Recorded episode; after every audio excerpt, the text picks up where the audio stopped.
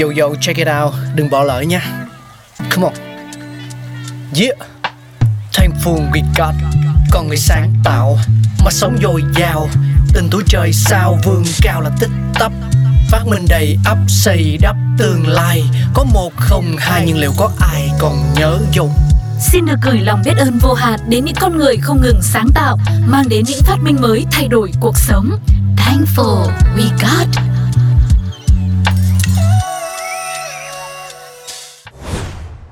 Hello, rất vui được gặp lại tất cả các bạn thính giả của Pladio trong chương trình Thankful We Got. Không biết là mọi người có xem hết các tập mà chúng tôi đã mang đến cho mọi người không nhờ? Mỗi tập là một chủ đề, một vật dụng, một phát minh khác nhau. Ngày hôm nay thì chúng ta sẽ cùng tìm hiểu về lịch sử ra đời của dầu nhờn các bạn nhé.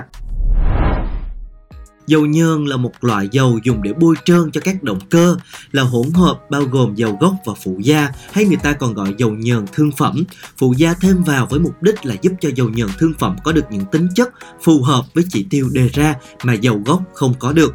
Cách đây 150 năm, thậm chí con người vẫn chưa có khái niệm về dầu nhờn. Tất cả các loại máy móc lúc bấy giờ đều được bôi trơn bằng dầu mỡ lợn và sau đó dùng dầu ô liu. Khi dầu ô liu trở nên khan hiếm thì người ta chuyển sang sử dụng các loại dầu thảo mộc khác. Ví dụ để bôi trơn cọc sợi máy dệt thì người ta sẽ dùng đến dầu cọ. Khi ngành chế biến dầu mỏ ra đời, sản phẩm chủ yếu tại các nhà máy chế biến dầu mỏ là dầu hỏa, phần còn lại là ma rút, chiếm từ 70 đến 90% không được sử dụng và coi như bỏ đi.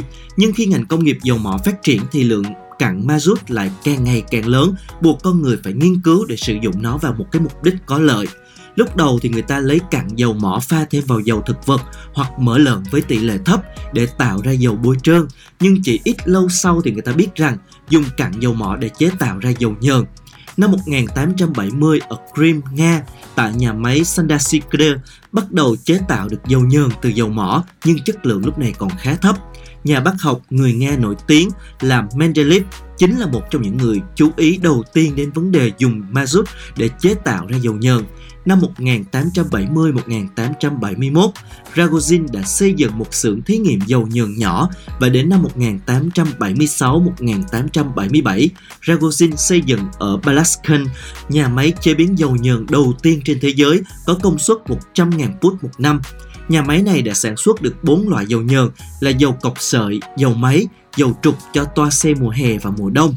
Các mẫu dầu nhờn của Ragozin được mang đến triển lãm quốc tế Paris năm 1878 và gây được nhiều hấp dẫn đối với các chuyên gia các nước. Phát huy kết quả đó, năm 1879, Ragozin cho xây dựng ở Konstantinov nhà máy thứ hai chuyên sản xuất dầu nhờn để xuất khẩu. Chính Mendeleev cũng đã làm việc tại các phòng thí nghiệm và những phân xưởng của các nhà máy này vào những năm 1880-1881. Dưới sự chỉ đạo trực tiếp của ông, nhiều cơ sở khoa học của ngành sản xuất dầu nhờn đã được xây dựng và chỉ trong vòng mấy năm sau đó, ngành chế tạo dầu nhờn đã thực sự phát triển, đánh dấu một bước ngoặt trong lịch sử chế tạo chất bôi trơn. Các tác phẩm nghiên cứu của nhà bác học Nga nổi tiếng Petrov đã tạo điều kiện để dầu nhờ được sử dụng rộng rãi hơn. Trong các tác phẩm của mình, ông đã nêu lên khả năng có thể dùng hoàn toàn dầu nhờn thay thế cho dầu thực vật và mỡ động vật, đồng thời nêu lên những nguyên lý bôi trơn cùng với những tiến bộ khoa học không ngừng, con người đã xây dựng được những tháp chân cất chân không hiện đại thay thế cho những nhà máy chân cất cũ kỹ. Đây là bước ngoặt phát triển mạnh mẽ của ngành công nghiệp dầu mỏ. Chúng ta đang sống trong thời đại khoa học công nghệ, nền công nghiệp hiện đại đã và đang xâm nhập vào mọi hang cùng ngõ hẻm trên thế giới và xu hướng quốc tế hóa đời sống kinh tế cũng ngày càng phát triển mạnh mẽ hơn.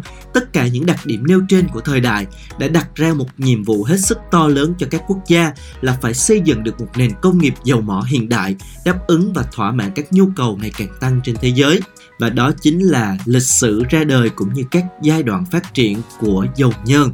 Hy vọng là mọi người đã nghe được những thông tin thật sự là thú vị và hữu ích. Hẹn gặp lại tất cả các bạn ở những tập tiếp theo của Thankful We Got nha. Còn bây giờ thì bye bye và hẹn gặp lại.